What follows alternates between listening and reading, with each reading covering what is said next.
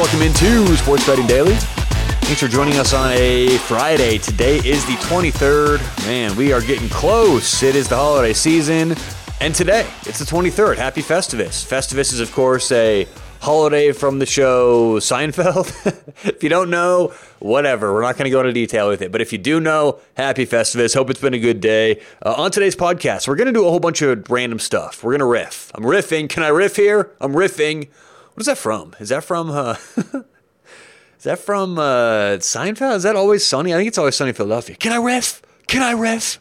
Um, anyway, we're gonna. There's a bunch of random stuff. I got a couple sports betting articles, couple non-sports betting articles, some random stuff to talk about. So it's late too. It's late on a Friday, so we're just kind of getting this thing in.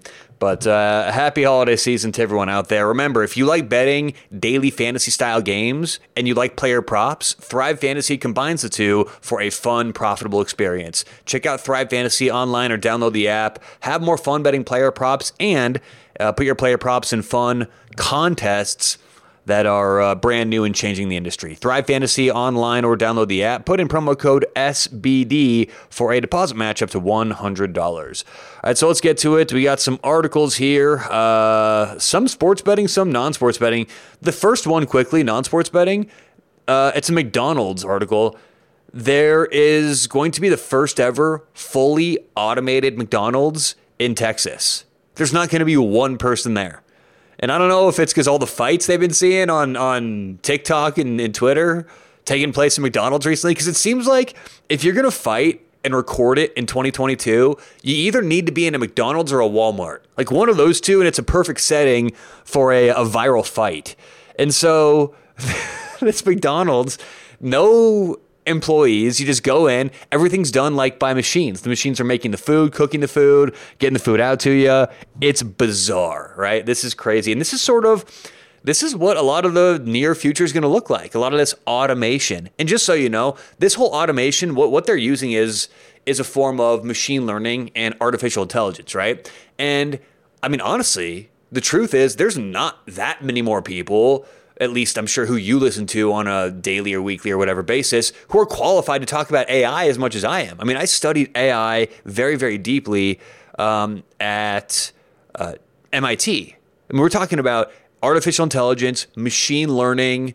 Um, this is what I studied when I when I went to school there. So I know a lot about this stuff. As a matter of fact, I use my own version of artificial intelligence when I'm predicting my games. So it's just crazy to see it being implemented at this kind of a uh, a level. But I mean, I don't want to say crazy because obviously this is what it's going to be used for, real life things, but it's just wild to me. It's happening this quickly. there's going to be a McDonald's with no humans in it in Texas. That is bonkers.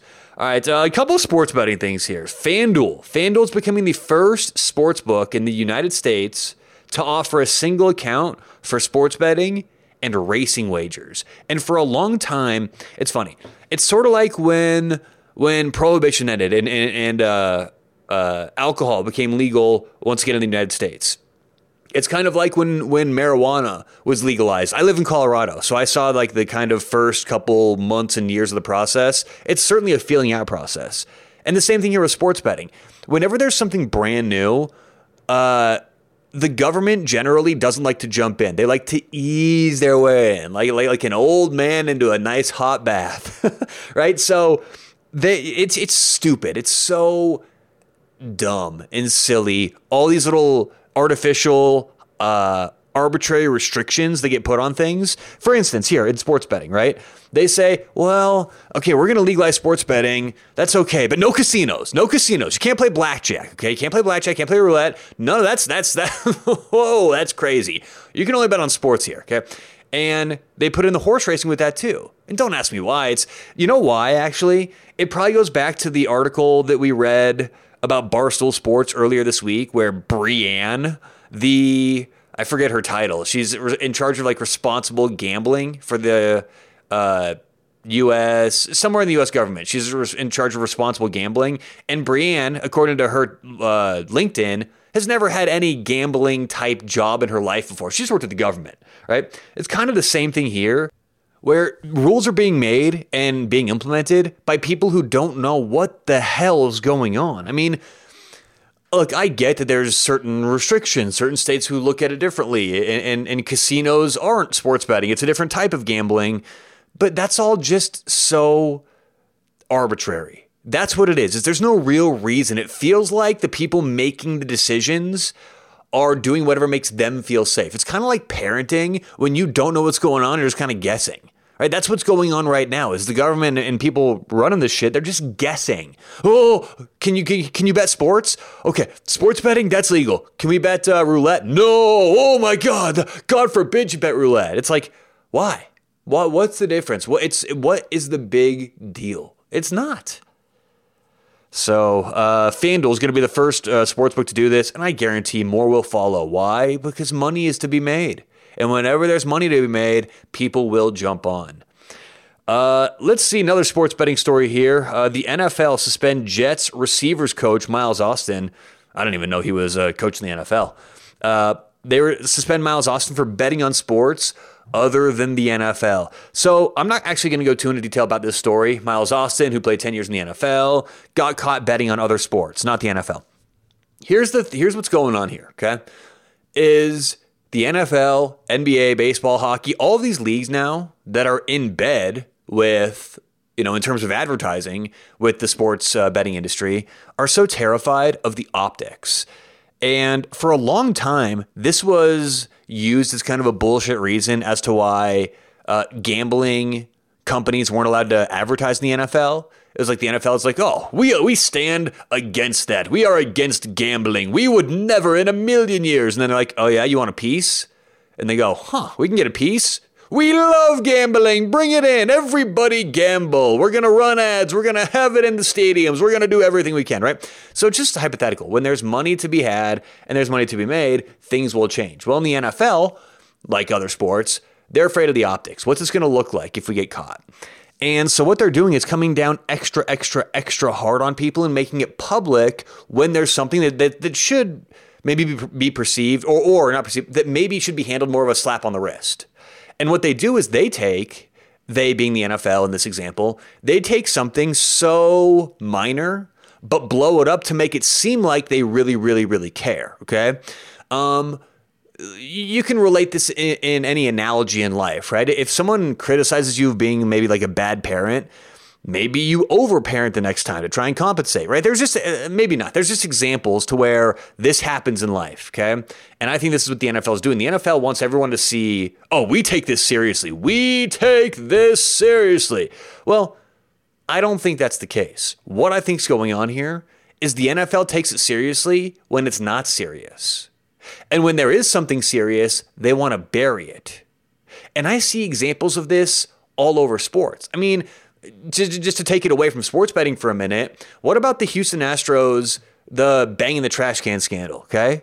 Here's why that wasn't made a bigger deal is because that could ruin the actual foundation of the of Major League Baseball. If something like that came out to be true, they would have to do so much in terms of do we give the trophies back? The the I mean, who do we fire? Who do we hold, hold accountable here? It was going to ruin the sport of baseball if they came out with everything they found, formally charged the Astros, formally that was going to be so much more of a mess for the sport. It would have tarnished the sport and made the sport of baseball look bad. So what do they do? They sweep that under the rug and they highlight other smaller stories that make them look like they're doing their job. I see this in the NFL all the time. I see this with when when Tom Brady underinflates his footballs in in negative weather by the most minor amount. Obviously, the PSI was affected by the weather as well, right? That gets made a big story. Why? Because it's so minor, so minute. No one gives a shit about that. Okay. But when it comes to potentially, uh, there was a story about uh, tanking games and fixing games. And Sean Payton came out publicly on a national radio show, The Dan Patrick Show, admitted to tanking, admitted to uh, playing a team that lost on purpose, sat their starters.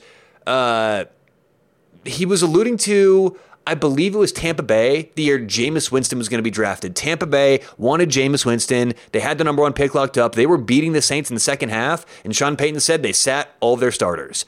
Why don't you hear about that stuff? The reason is that could ruin the integrity of the NFL. The NFL doesn't want you to hear about the real stuff They could hurt them.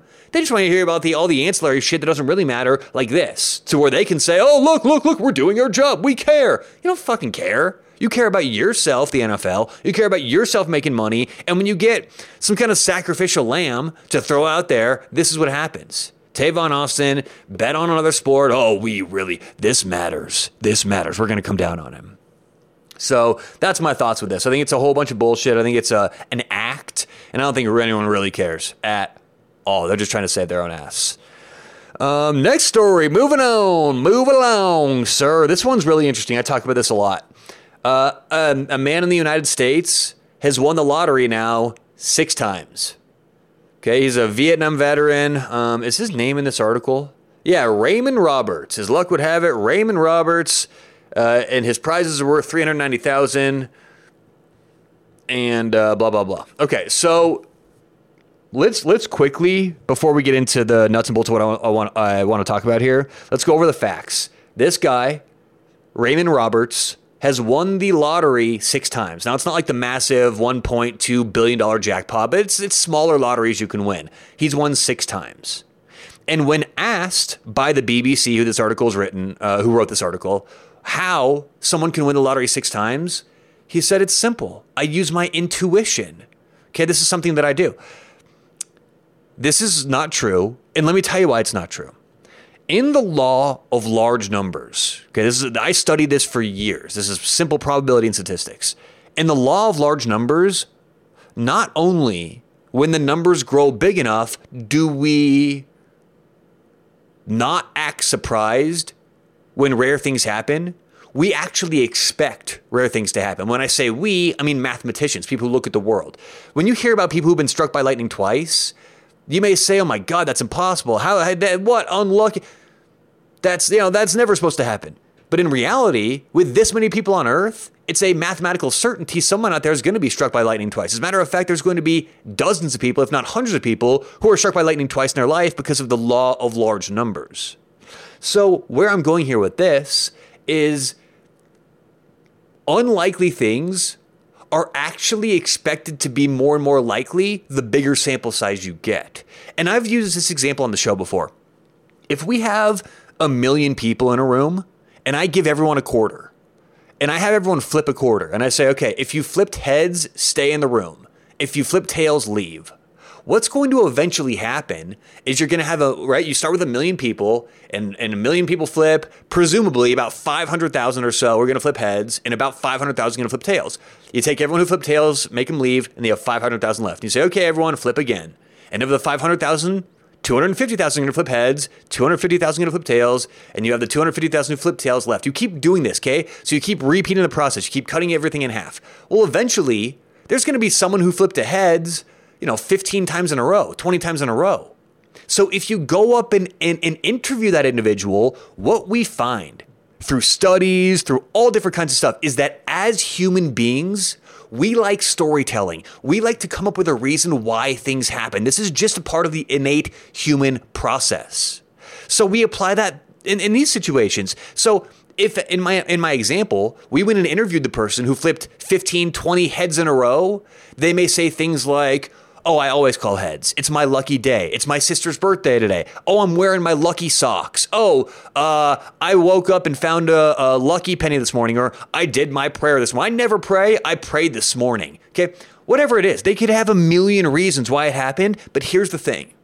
We knew conducting that experiment, flipping the quarters, that there would at the end of it be one person left. We knew that it was a mathematical certainty somebody is going to flip X amount of heads in a row. And so by the end of it, and, and, look, I know that they could all flip tails and you could have weird things. I'm just going with a, a, a normal mathematical problem just to kind of walk through this. Okay. So don't get detailed, don't get cute with me here. I'm just trying to make this digestible. But the point is, it's a mathematical certainty. One person was going to flip that. Just like it's a mathematical certainty, there's going to be one person in the US who wins six lotteries in their lifetime. But that human being, whoever did this, in this case, it's Raymond Roberts, of course he's going to misidentify why. Of course he's going to say it was intuition. I knew the numbers. Eh, whatever reason he said was going to be wrong. The real reason is he got lucky. Someone was going to win it. So it was going to happen to somebody. Somebody out there is going to win a lottery six times. They're going to think it's for one reason, but in all reality, it's just complete luck. So, how can we relate this to sports betting? Simple. If you have a day where you're 10 and 0, what do you do? How do you how do you handle things at the end of the day? Do you go on Twitter and make an account and start selling picks? Do you go tell your friends you went 10 and 0 and you're now the person to follow because you're you're undefeated? Here's what you do. You say, "Thank you. I got lucky, and let's count our winnings and have a good night." That's what you do. You just understand that you got lucky. You don't misidentify. You don't misrepresent. You don't think, "Oh my god, I'm, I'm now a professional." When I go 10 and 0, same thing. I'm not expected to go 10 and 0. If I'm betting minus 110 games, I as a pro bettor, I'm expected to go 6 and 4. So if I go 10 and 0, let's not say, "Oh, you know why? It's cuz I'm wearing my lucky socks today." Because if we do that, then we start misidentifying what actually got us there. And if you think it's your lucky socks, well, good luck betting for the rest of the year wearing those socks. Chances are, eventually the luck's going to wear out. So, all right, that, that kind of does it for today's show. All right, that, that's it. I'm done riffing. We're riffing here. Um, that's it. All right, we're throwing it towel.